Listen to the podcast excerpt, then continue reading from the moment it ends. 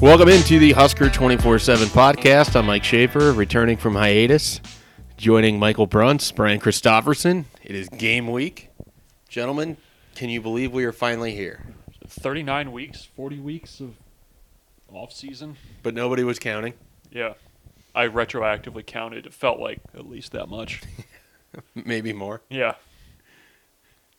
I Right. feel, I feel good. You're ready to go? Yeah, it, it feels like it's later in the week than it is already. But Yeah, it's uh, it's Wednesday and it feels like it should be Friday to me. you but just want to hit somebody, right? Tired of hitting each other, want to hit somebody else. no no hitting necessary around here.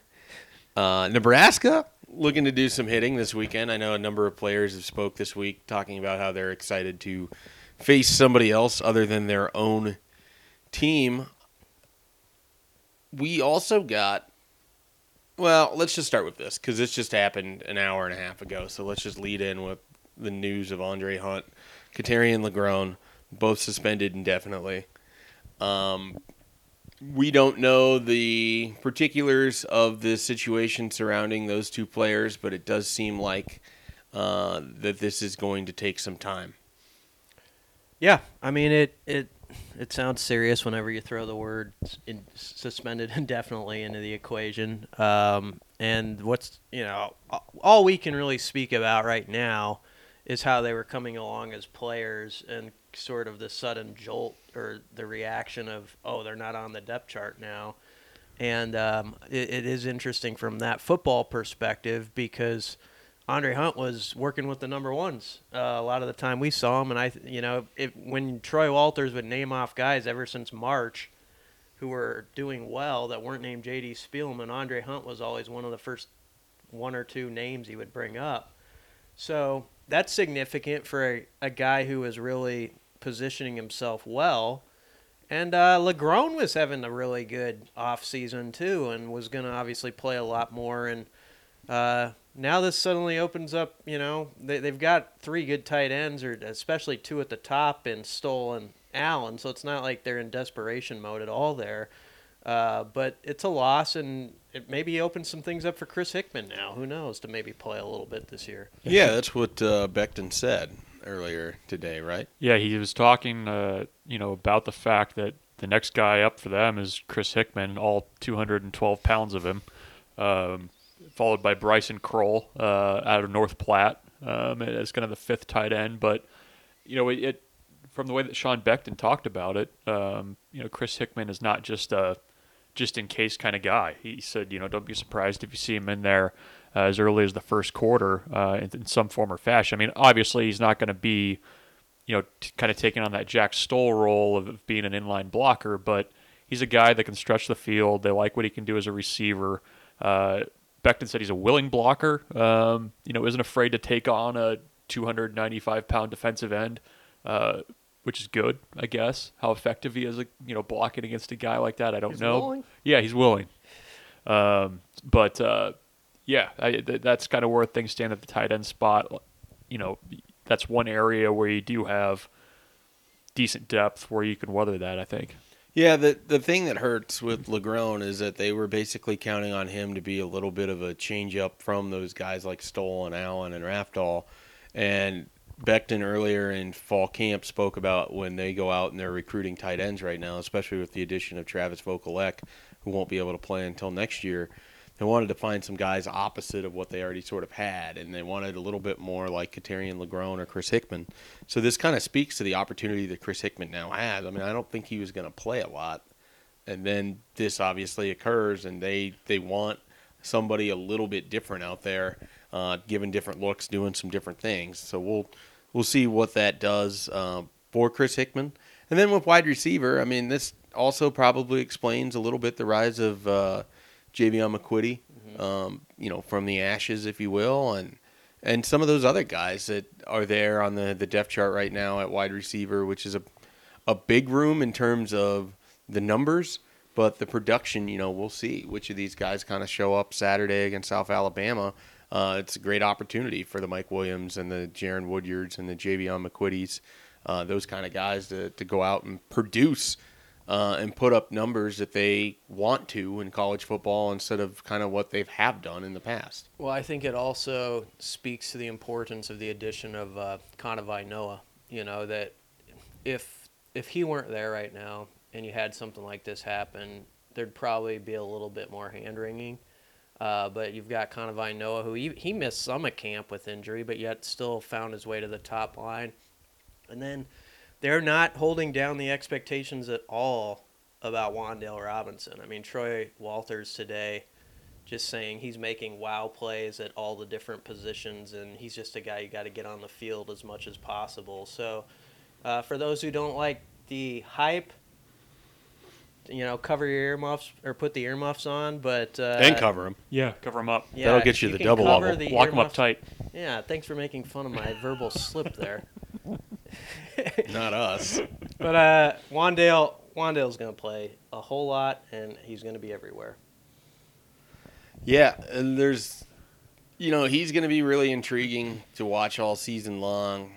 I kind of suspect that uh, they're going to try to get him the ball pretty early against South Alabama and let him go to work. Wandale, Yeah. is that going to be an oddly specific prediction for you in the hype cast? Well, that's a good, Good that's a good uh, good drop there, and, and you know, BC even mentioned hype. If you do like hype, if you want all of the hype you can possibly get on Fridays, the Hypecast returns all season long as we preview Nebraska's opponent each week. So we will have that podcast out later this week. But no, that won't be my bold prediction in in the Hypecast. Uh, but I do think that they're going to have some certain packages where they're able to get Wandale, and, and not just Wandale, but you know J.D. Spielman, uh, Miles Jones. Ryan Held talked a little bit today about how Wandale and Jones have spent some time at running back too this fall camp, and that's something that we saw when we've been over there in the spring and in the fall. But it, you kind of forget about it when you see it on the depth chart that they're listed at wide receiver. But they, they have a variety of ways to utilize the athleticism, and I think we're going to see that pretty early in the game against South Alabama. Are we segueing to depth chart talk? Yeah, let's just go ahead Okay. because we don't have much more we can add on the suspension side of things other than it creates opportunities for some of these guys and murky futures for uh, Andre Hunt and Katerian Legrone until you know they're able to to kind of go through this. I mean, it's an internal matter for now. So depth chart uh, rolled out on Monday. Highly anticipated depth chart. Uh, we already knew that Cam Jurgens was going to be the starter at center. That that uh, little nugget was dropped last Friday. Brian, Yes. any surprises to you from the depth chart that, that stood out? Besides Andre yeah, Hunt the not being. The initial there. one was Hunt, and after that was cleared up, you you figure that out. But uh, not not really. Um, I guess from a big picture standpoint, it didn't surprise me that this is how it came out within the la- from what we've been hearing this camp. But the the lack of Tyrin Ferguson talk, and then him being beat out by Alex Davis, uh, that would have shocked me if you told me that like back in even May or June. I think Mhm. like I would have I would not have seen that come coming as much as Alex Davis was being talked up. So the outside linebacker thing, while not a surprise once we got to that day, I think most people, if you step back a couple months, you would have said, "Really, JoJo Domann and Ferguson aren't the starting outside backers? You're going to be starting Caleb Tannor and Alex Davis." And so, Caleb Tannor to me is one of those guys who it's not like a ton has been written or said about him this off season, and part of it was because he had a couple surgeries he had to get over in the spring that held him back. Uh, but you know, this is a guy who was one of the best recruits in that class from a ranking standpoint uh, last year, and uh, Mo Barry says has great great speed, extremely fast. He says, and he expects him to make a lot of plays behind the line of scrimmage, kind of tracking people down. Uh, so he's going to be fun to watch on on Saturday to see if he can play uh, a little more loose and also with the, kind of that understanding of hey, this is how I fit into the whole picture of what this defense is doing. Yeah, I am excited to see second year Caleb Tannor. Um, I'm excited to see a, a number of guys on that defense. I mean, we've talked a lot on this podcast going back to the spring, really going back to probably the first conversation we had with Travis Fisher before the spring even started, and the name Marquel Dismuke came up, and he went pretty heavily on what Markel had been doing in the the winter, and that's just continued. I mean, uh, I think it was Erik Chinander the other day was raving about what Marquel had been doing, uh, and that he's such a great teammate, and that he's a totally different player. I mean, this is a guy that is a pretty physical presence. He was a four-star recruit. Sometimes it takes a little bit for the light bulb to click on, but he's got two full seasons that he can help Nebraska. And I think putting him next to Deontai Williams is going to create a really exciting group for Nebraska at safety. I, I, that's probably the unit on the team that I think is as strong as anything that isn't quarterback at this point. And I expect that secondary to go and make plays, to you know not just knock the ball up in the air, but to pick it off to not just pick it off, but then to turn it into offense. I mean, one of the things Travis Fisher talked about when he came to Nebraska is that he wants to get defensive backs in the mindset that first you're a defender and then you're an offensive player. Because when they had Mike Hughes and some of the guys they had at UCF, they finished those interceptions a lot of times with long returns that set up their offense, sometimes with touchdowns. So I I expect that defensive backfield to be productive and disruptive couple couple guys that stood out to me. Um, a little bit farther down the depth chart, I guess, maybe not starters, but um, you've got Darien Chase uh, making the opening depth chart a very crowded uh, wide receiver group. Um, Isaiah Stalbird, maybe a, a, surprise at the second safety spot there. They really like him. Yeah, they um, really like him. Pride of Kearney. Yep. Um, Quinton Newsome, another guy that they are uh, extremely high on in the secondary, uh, also there. And, you know, I, I think it's going to be kind of intriguing to see how, you know, that you're expecting that this weekend you're going to have a lot of guys rolling in and out because Nebraska's going to be up big. Um, and, and, you're going to see, get to see some of these guys. But, uh, you know, the, the, the offensive line depth chart kind of shook out, I think, as we expected it to. Yep. There, there weren't a ton of surprises. Um, you know, how, how much do we see of those backups as well is probably a question, especially with Jurgens, who it sounds like he's going to be, you know, kind of not limited in reps, but they're going to be really careful with him. Yeah, and uh, I think it's worth noting. If sorry if you guys mentioned it, but Austin Allen catching Stoll and on the depth chart at tight end, um, that's a tribute to Austin Allen. Uh, Jack Stoll, I don't think has fallen off there, so they finally feel like they've got multiple tight ends they can throw out there, and I think you'll even see them on the field at the same time. I've always thought Austin Allen has the frame and the athleticism, and of course his. Well, you can just talk about his height to begin with, to really take off as a receiver in this offense, and I fully expect that those guys are going to be. I, I would I would bet at least one of those guys is in the end zone at some point on Saturday. Um, and then Jurgens is. It's fascinating to hear guys talk this week. You know, Carlos Davis says, "Yeah, it's just different going against that O line when Jurgens is out there compared to the others." All the coaches have flat out just said that, which coaches wouldn't always say because that's kind of murky territory where you want to praise a guy but not hurt the other guys who are behind him. Um, Greg Austin said he has a quiet grit about him, which you you do too, I think. Yeah, yeah. I was hoping you were going to say that. Yeah. Would you say that, Schaefer? Brian's got quiet grit. I don't know if I would put it in those terms. He's just mad about the Ale Central right now. Otherwise, he would totally. Oh. Uh, he would. Oh. He would. Yeah. It's not so quiet. There's the grit. It's not so quiet. he would totally give me a quiet grit if. if uh, look, if you're just asking for the quiet grit, it means you're not really that quiet or gritty. fine, fine, fine. Anyway, Jurgens he's got grit and he's kind of quiet. So uh, and he's apparently he's explosive. Um, he's about 280 to 285 right now, they say. And he was asked specifically, Greg Austin was today, are you worried? Because this is a question that always comes up. Are you worried about his size, the weight he's put on, and that being making him injury prone? And Greg Austin's answer was that uh, Dave Ellis and all those guys, Active Vault, they have a they look at each guy and they figure it out through their research and all their knowledge of what a guy can handle, and they said not, it shouldn't be a problem at all. So that that's their answer to that question. There's part of me that wouldn't mind going to Dave Ellis and just asking what I could handle. Like, what, what's what's my what's my weight what's range, your proper Dave? weight distribution? Yeah, and he, he takes one look at me and is like, "Man, what are you doing? what are you doing with your life?" Yeah, I don't. I don't think I would. Uh, I would fare that well with uh, Casey Rogers the says David Ellis review they, they put 50 pounds on him and maybe another 20 to go from where he started. on. Casey Rogers. Yeah. Yeah, he Yeah. came in at 249. They said he could take be up to 315. These. wo- I wonder what they would say about Bryce Benhart. Um, Greg Austin said he- 450. he's well.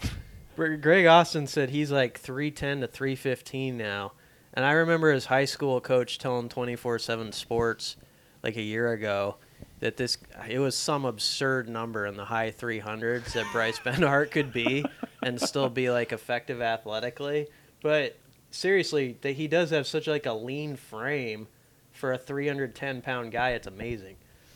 One of the things that Jovan DeWitt said yesterday that could really kind of hit with somebody like Bryce Benhart is that Garrett Nelson went from basically 225, maybe he was 235 his senior year of high school football, to now he's 260. Mm-hmm. And DeWitt said a lot of that had to do with the fact that because he isn't wrestling anymore, and you're sort of out of that mindset. Not that Nelson was ever cutting weight, but like all of those drills, all of the practices, you're just constantly, your body is just losing.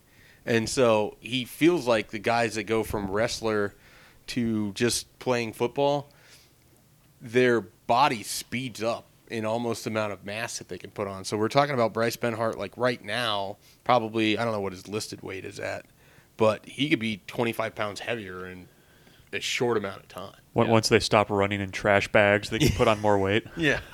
Which I mean, it uh, makes sense. Yeah.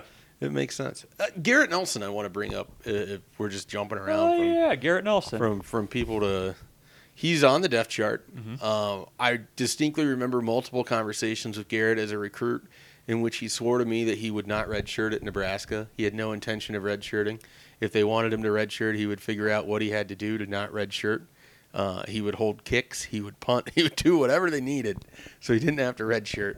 And uh, right now, he's on that path. And I asked DeWitt about that, and he's like, "Yeah, that's a guy that, you know, he told us that he's never had no intention of redshirting. So whatever he could do to put himself in position, and we just kept finding things for him to do, and he kept putting himself in position. So Garrett Nelson's going to be one of those kind of fun stories to track over the next few years. Um, but that's a guy that set very lofty goals for himself, and he just keeps knocking them down. And I'm excited to see him play on Saturday as much as I am somebody like Wandale Robinson, uh, because I think Garrett Nelson could be an important part of this football team sooner than later. It's and it's worth saying about Nelson too that you know he, he's not having to do odd jobs to get on the field either. Like he's No. firmly in the mix in that outside linebacker spot. And Special teams, he's going to be they're doing a lot of excited about stuff. Yeah, on special teams. I mean, they're, they're- and it's not just you know the sort of I don't know why I'm thinking of the replacements. Have you guys seen the replacements? Oh yeah, Gene Hackman goes to Jon Favreau and he's like, "Go give me the ball." yeah. That scene, like that's kind of how I think of Garrett kind of Nelson amazing sometimes. that Jon Favreau played uh, yeah, played a guy like he um, played a, in that. a movie. linebacker. Yeah. Danny Bateman, I think is his name. but he's like, "Go give me the ball." Like that's how I feel, you know, with Garrett Nelson. But he's also going to be helpful in terms of their return unit, I think, too, because he can go out there and be physical and block and be athletic and set some things up for him. So what was the QB's name in that movie? Shane Falco. Yeah, he's a member of our board. Shane Falco was uh, played for Florida State, correct? And had a bad sugar bowl. I thought he played against Florida State and I then thought- quicksand. Yeah, he had a terrible sugar bowl that Yeah. he was still trying to shake from his mind. Eddie Martell was the other quarterback. Yeah. That's that's about all I remember. We saw Garrett Nelson walking out of the building. He's really he's he's put together Brunsonite, and- and his hair was blowing. It was blowing in the wind like a like a photo shoot. Yeah, Is he going to be like Brian Bosworth by the time this thing is over? he's already he's already hopefully- passed the Bos like in length of that thing. Yeah, I think. It's uh, Hopefully not in some ways. If, if he plays like him, yeah. just leave some of the other stuff off. All right. Um, are there other players we want to get to from the from the depth chart or from practice in general? How about this? You guys were in the room. I was not because I'm part of the hallway crew, but I had a good time reading the uh, reading the chat transcript or the, the press conference transcript. Did you expect that Dedrick Mills would be as uh, good in front of the podium as somebody who basically just avoided interviews for an entire year? That was Uh, a surprise. To I me. was surprised that he would was more than one word. I mean, Yeah. you, a lot of what the messages Yes. were. That you go, yes, No. no, Yes. yes. Yes. Yes. I'm arriving. Yes. that's that's, so, that's the entire log of uh, interaction I had with him from September of last year to, you know, May. it, w- when you hear him talk, it makes sense why he plays the way that he does. Um, you know, this is a guy who, you know, had gone to Georgia Tech, had success, bounced back to, to junior college after uh, some issues there, and you know, it's he's a guy that's hungry. He wants to prove himself. He's been given a second chance, and you know, from talking to Ryan Held and, and hearing what they think about Dedrick Mills, he doesn't he doesn't take plays off in practice, and they're not expecting this to be a situation where on Saturday or you know the following week against Colorado that he's in any way awed or has difficulty adjusting to this level of college football. Like they, I, I think there's a lot of confidence over there in North Stadium that, that he's going to be a really good player for him and, and ready to be counted Well- on. He's a he's a four towel guy. Yeah, a lot of laundry. He said he uh, two big towels, two small towels is his practice. What he needs to wipe the sweat off during a practice. But he's also a football is life guy. He he had one of those dramatic quotes which I appreciated, um, where he says, "This is my life." You know, I loved football, it. It was a great quote. You know, uh, but It didn't make Bruntz's top quotes from the press conference. Yeah, noticed, but- what is up with you? I, I don't know. So disappointing. Sorry. Who elected you the guy that gets to pick all the quotes? You're welcome to do it. no, you can have it. he said a number too, fifteen hundred, uh, that he's going to go chase down. He says it's a big number. You know, one of the things that's interesting with Mills is that he's from such predominantly heavy rushing attacks, Mm-hmm. like that with Garden City and then before that Georgia Tech. He hasn't had to do two things that he's going to be asked to do a lot in this offense. He's going to be involved in the passing game either as a receiver or as a blocker, and he hadn't. I mean, he had to to go through and learn pass protection. And Held spoke today about that and said that he's actually pretty happy with how Mills has done as someone who's never had to do pass protection, and that he has better hands than what people might realize because he hasn't had to catch the ball out of the backfield Yeah. really ever. And so they're they're kind of excited that both of those things he took to very quickly, which to Held kind of spoke to the level of athletic acumen that Dedrick Mills has, is that he just was able to jump right in and was doing things he hadn't been asked to do for you know years. He's also one of those guys, and we we wrote about this where he he pointed out. He said, "Okay, who on the defensive side of the ball gets me ready to tackle this part of the game, like pass protection?" And he's he found Mo Barry. He said, "Now that's a guy who, if I can go up against him in practice, and I can hold my own and pass pro when he's coming." I can hold my own against anybody in the Big Ten. So him and Mo Barry, who are two Georgians, uh, have kind of hit it off in a competitive manner. Um, and you can tell Mo Barry really appreciates Dedrick Mills and just what he's all about. Where you know Dedrick Mills is like pointing at him before plays, like "Bring it," and Mo Barry's like, "You sure about that, dude?" You know, and but but he he does it, and he's also become close with Maurice Washington, Dedrick Mills. They I think they kind of feed off each other. They're, they're different styles of running back, uh, but they're uh, but they I think they see, hey, that guy's really good. I need to I need to g- get in his company. Uh, I guess a little trivia for you. with- Trivia. with, the 1500 yard mark. If he gets to 1500 yards, where would that rank all time in a season for running back at Nebraska? Rushing, excuse me, not just running back. Fifteen hundred? Yeah. Third. You're, you're typing over there. Third. No, I'm not looking Okay, it up. It's okay. uh, I would say fifteen hundred on the dot would put him like seventh. Hmm. I went third. Seventh it is. Real. It is. Yeah. He would be uh, Ameer Abdullah was sixth right now with 1611 yards. Uh, he would be right behind, right right ahead of Ken Clark um, from the loved Ken Clark 1988 as a kid. season. Yeah. So that would be uh that'd be a hell of a debut. It's pretty impressive, BC. Well, it was just a guess. I I. Well, is there a reason that seven came out to you? I've written about. I re- remember with Ameer writing enough times that he was like fifth or sixth with that one Ah. season that I think I was. I, I just kind of played it off of that. I recall looking at this before, and there was some other number. It wasn't fifteen hundred, but it was a different number. And then just thinking like there wasn't that many running backs that have. You, you think of like all of the running backs through Nebraska's history, and there haven't been like that many seasons that have eclipsed like such a high number like that Yeah, I mean, part of it was because they don't play long those- enough. the- You just- they were 11 game seasons, Yep. you know, and, and those guys, they were so good back then where they were just kicking teams' butt. Like, Right. A guy who had a good day would get pulled out after like 165 yards or something. and eight carries. Yeah, so that I think that's part of it. All right, we are going to take a quick break. When we come back, we are going to discuss Nebraska's recruiting as of late. Two more running backs into the fold. We'll hit on Marvin Scott. We will hit on Sevion Morrison, and we will discuss what might be next in Nebraska recruiting. This episode is brought to you by Progressive Insurance. Whether you love true crime or comedy, celebrity interviews or news, you call the shots on what's in your podcast queue. And guess what? Now you can call them on your auto insurance too with the Name Your Price tool from Progressive. It works just the way it sounds. You tell Progressive how much you want to pay for car insurance, and they'll show you coverage options that fit your budget. Get your quote today at progressive.com to join the over 28 million drivers who trust Progressive. Progressive Casualty Insurance Company and Affiliates. Price and coverage match limited by state law. eBay Motors is here for the ride. Remember when you first saw the potential? And then through some elbow grease, fresh installs, and a whole lot of love, you transformed 100,000 miles and a body full of rust into a drive that's all your own. Look to your left, look to your right. It's official. No one's got a ride like this. There's nothing else that sounds like, feels like, or looks like the set of wheels in your garage. With over 122 million parts, you can make sure your number one ride or die stays running smoothly. So there's no limit to how far you can take it. Brake kits, turbochargers, engines, exhaust kits, roof racks, LED headlights, bumpers, whatever your baby needs, eBay Motors has it. And with eBay Guaranteed Fit, it's guaranteed to fit your ride the first time, every time, or your money back.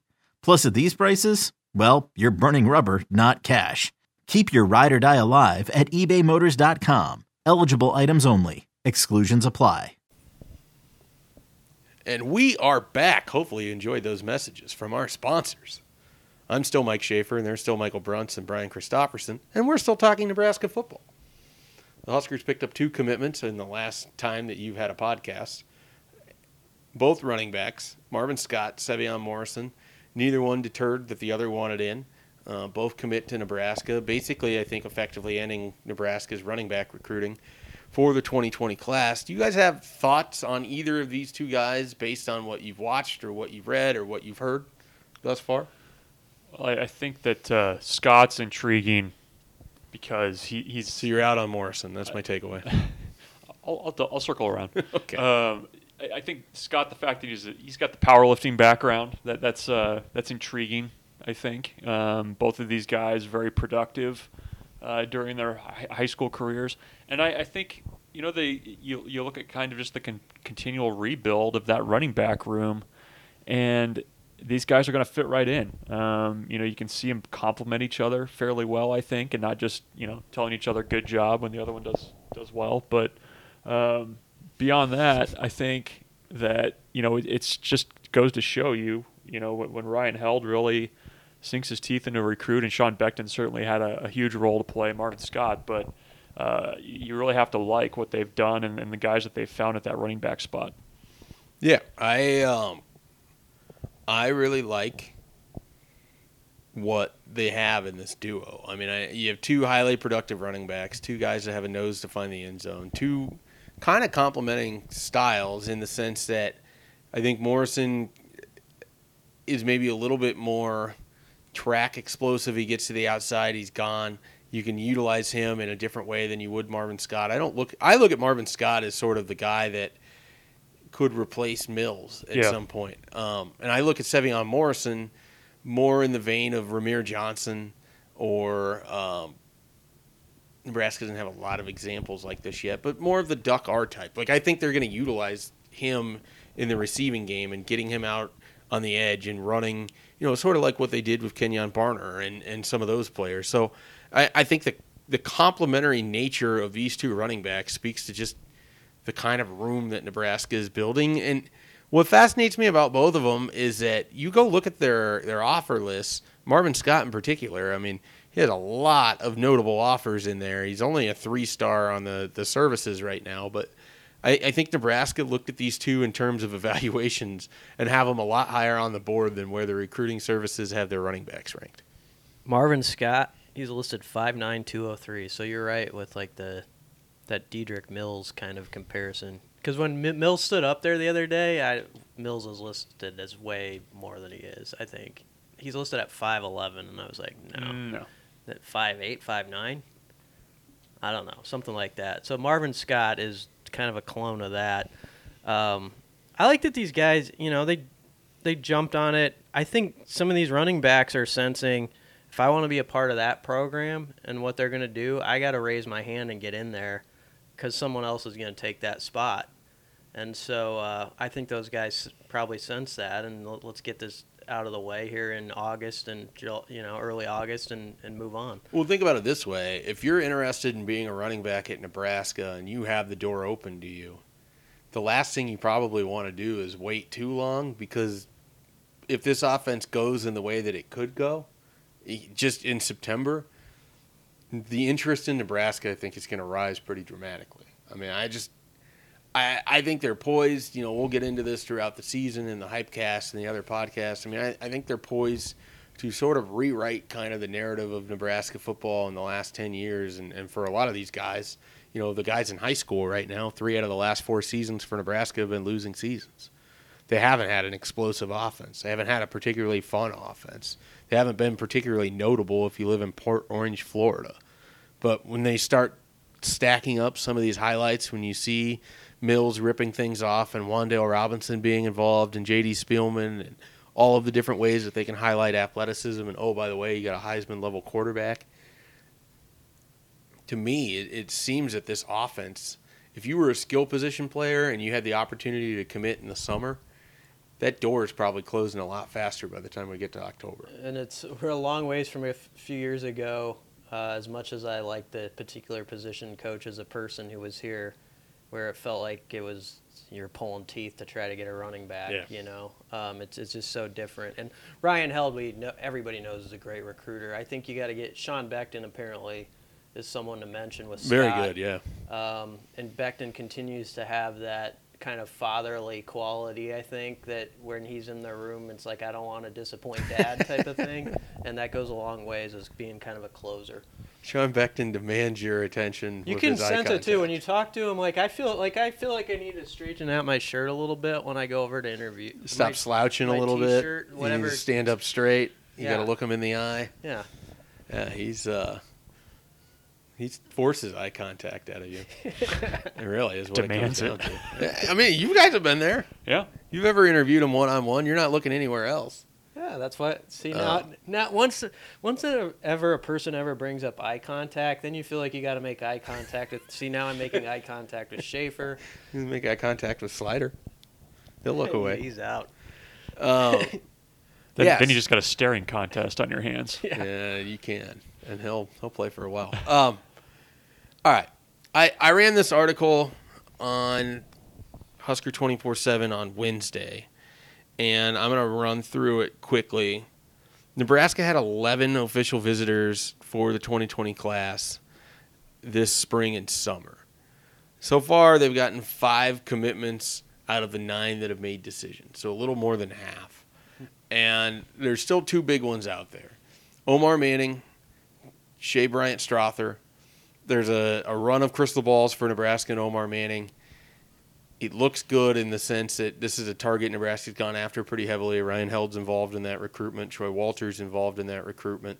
Uh, I think that Manning sees plenty of opportunity as a wide receiver at Nebraska, and he would give them something that they don't necessarily have in their current group of wide receivers, as he's a six two and a half, you know, two hundred and twenty pounds. He went for 182 yards, I think, in his first junior college game this season, two touchdowns. This is a guy that they want to get on the board, you know, sooner than later. But he might be sort of the the Dedrick Mills of last year's class. Mills was a bigger surprise. I don't think people saw that commitment coming in the way that they would with Manning. But that's a Mills is a guy Nebraska's staff went out and they targeted very heavily because they felt like he could help really early in his career and he's just a different level of talent. Mills was a freshman All American. Omar Manning, before he ended up back at junior college, was one of the top receivers in the country in the 2017 class. He went to TCU, bounced back out of there. Now he's at Kilgore, and now he's going to end up somewhere else.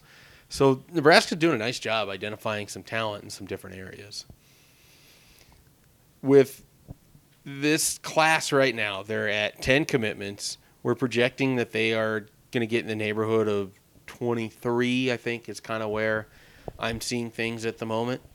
Is there uh, a major need that you feel like has to be addressed in this class or that they haven't yet addressed at this point in the 10 commitments? Well, I mean, linebacker's one that stands out to me. Um, Inside, outside, both? both. Um, I, I think you need to, to keep adding depth there, especially inside. I mean, it's you- you've kind of seen, you know, right now. I mean, obviously, you know, you're not going to have guys probably come in and play right away, but you've seen this year how quickly the the depth kind of falls off at that spot. I would say that that's an area where you probably it, you probably need to focus. I mean, it, it's really defensive side of the ball for me going forward. I mean, it's you're not going to take all defensive players, but probably what three quarters of the rest of your class is probably going to be defensive guys. Is that a fair number? Do you Yeah. think? They've already got two running backs, two receivers, two O linemen, one D lineman, one DB, and one quarterback. So I'd agree with Bruntz. I think I think linebackers is a spot, especially when you think about just the roster makeup. You know, I always look at it like not just who are seniors, but who are juniors right now, because it's going to take at least a year usually to develop guys. Right. So, in two years, when we're talking about Nebraska's linebacker situation, we're talking about it without Mo Barry, without Honas, without Collin Miller. And uh, obviously, there are some young players they're excited about in the program now, but you need to you need to group on that and you know make it go from two or three guys to five or six. I just feel like they're just a little light there, and uh, coaches are pretty upfront about it, and they've said that's the area they got to hit hard, and it you know it's got to happen here in the next few months.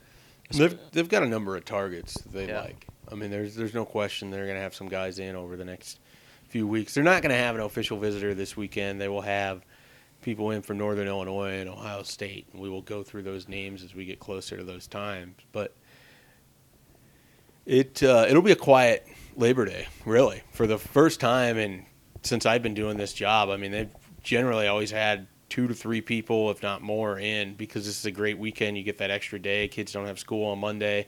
Uh, if you have a 2:30 game and their flight gets in at 12:30, then they can hang around until you know later Sunday afternoon. No visitors this weekend, so it will be kind of interesting just to track uh, one how big Ohio State gets, and, and two how many visitors they use during the season. Uh, is it they've still got a, a large amount of their class left to, to finish off. The uh, no, no no Donovan Peoples Jones taking selfies uh, with with Gabrielle Union in, in, in the first. I thought it was always The opener? Daniels that did that.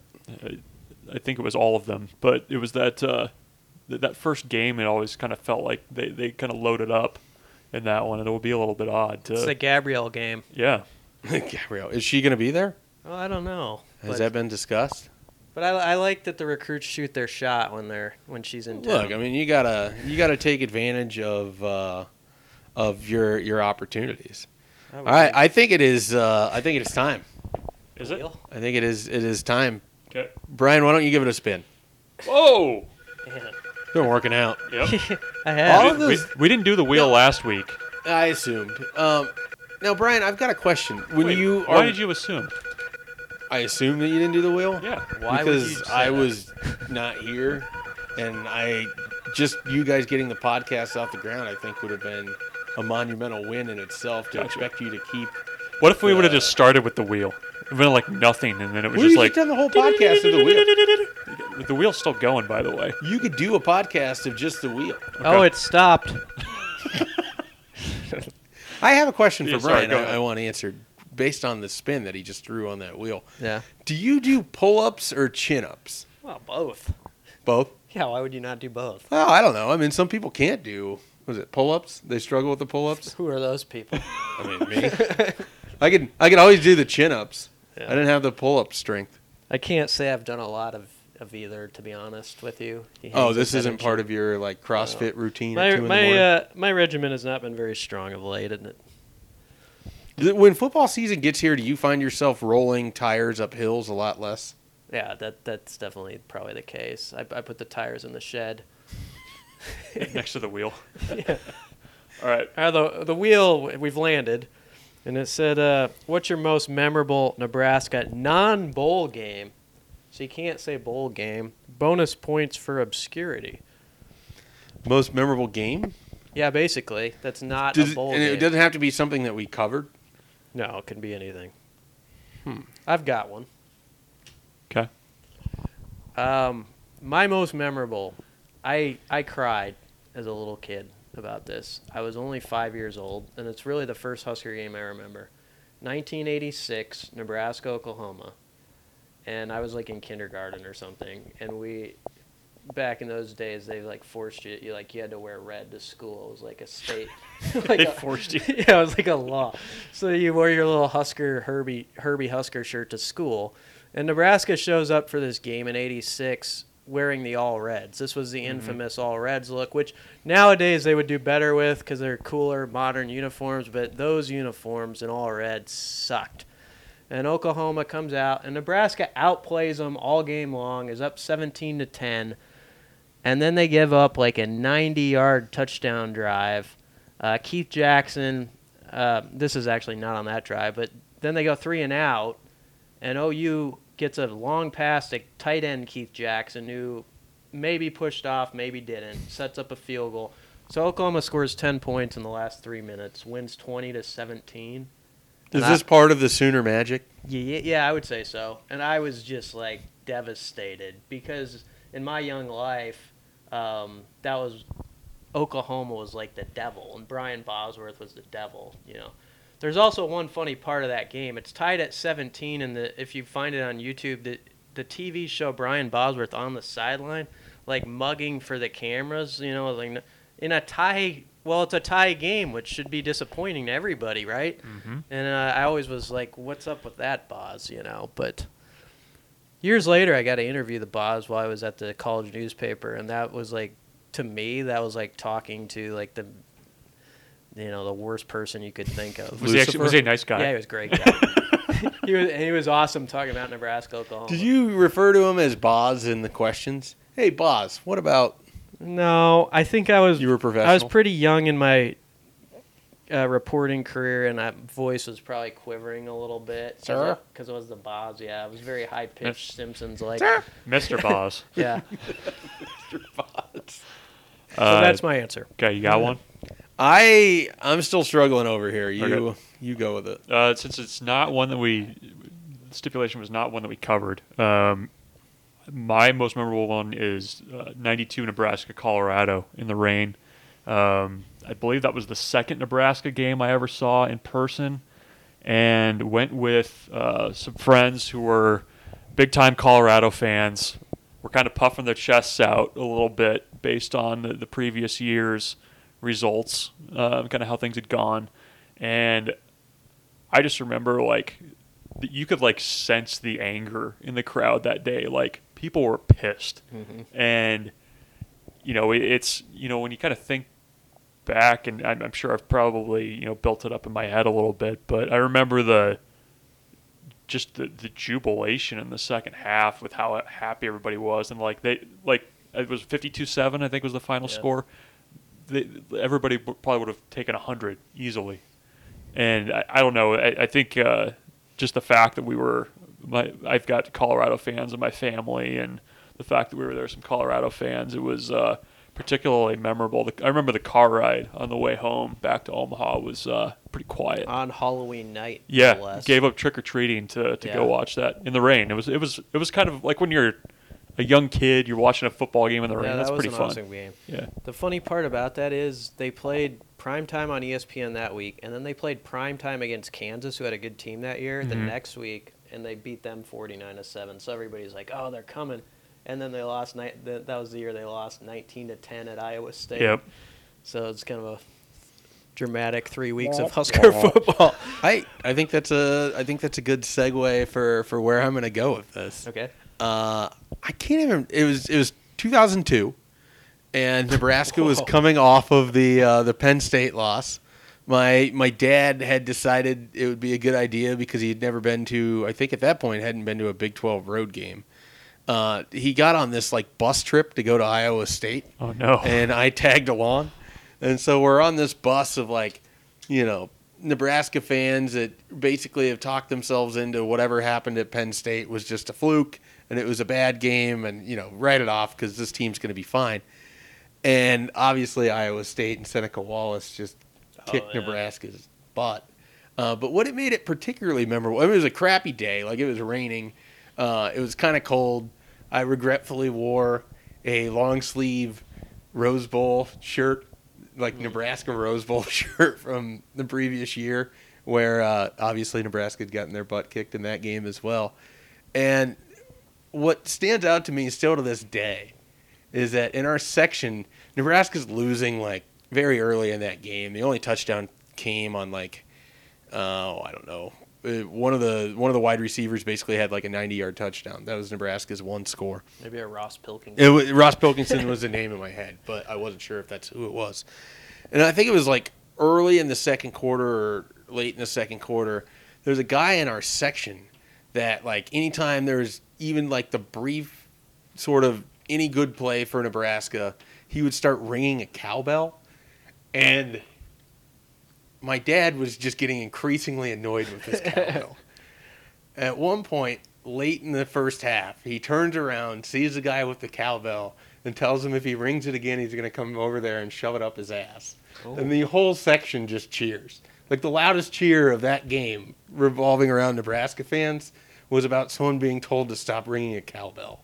So I think that qualifies as the most memorable, uh, or one of a more memorable Nebraska It's a experience. special no, father. no violence happened though. Father son memory. Yeah. That was- uh, and like that a- was, I think, the last time we ever attended a game. That's together. almost like a So- having a catch. You know? yeah, that's like a that's like a Norman Rockwell painting. So That, that that that year's always fun too because they the next next game was against McNeese State at home and uh, that was the year Nebraska played 14 games and that season felt long. Do you remember Eli the, Manning. Yeah. the big deal about the McNeese State game though? was David like- David Horn. Well, it was the the whole conversation was about Curt Dukes, right? And Oh, whether they yeah. were going to play Curt Dukes and if he was going to take over and Jammal Lord couldn't be quarterback anymore. He would have Uh, saved. that was one of those beautiful one o'clock uh, pay per view specials. I'm pretty sure. If you want one more obscure one, real quick, 82. I wasn't. I was one year old, but it, this game always humors me. In 1982, a great Nebraska team played at Hawaii, and was losing by like 10 points going into the fourth quarter. With and Turner Gill had to come off the bench because he was hurt. And they they rally and, and it's on YouTube. You can find the Hawaiian broadcast of the game, which adds to it. And they can't pronounce Mike Rozier's name and some of these guys for some reason. Uh, but I always was fascinated by like a Nebraska fan base staying up late for a game like that now, where it's just going to hell, you know, and people are drunk and it's on the radio is the only way you can. It's just I, I would I would I would enjoy kind of like a revisiting that in some form someday. But Zero Scott Frost wants to play a zero week game. there you go. Let's do it in Hawaii. I think everybody on this podcast would be okay with that. Yeah. I for one welcome the zero week game. All right. Well, let's close with this. Be sure to listen to the Hypecast as we get inside the South Alabama game that Nebraska plays on Saturday at 11 a.m. And also be sure to check out the website, husker247.com. We've got a great deal going right now. If you buy one month, you get two for free. That will take you all the way into November and just shy of the clash with Iowa. So you want to take advantage of that if you are not yet a VIP member. That is two months for free with the purchase of one month. All right, we will catch you next week when we have football to discuss, gentlemen. Yes. Football.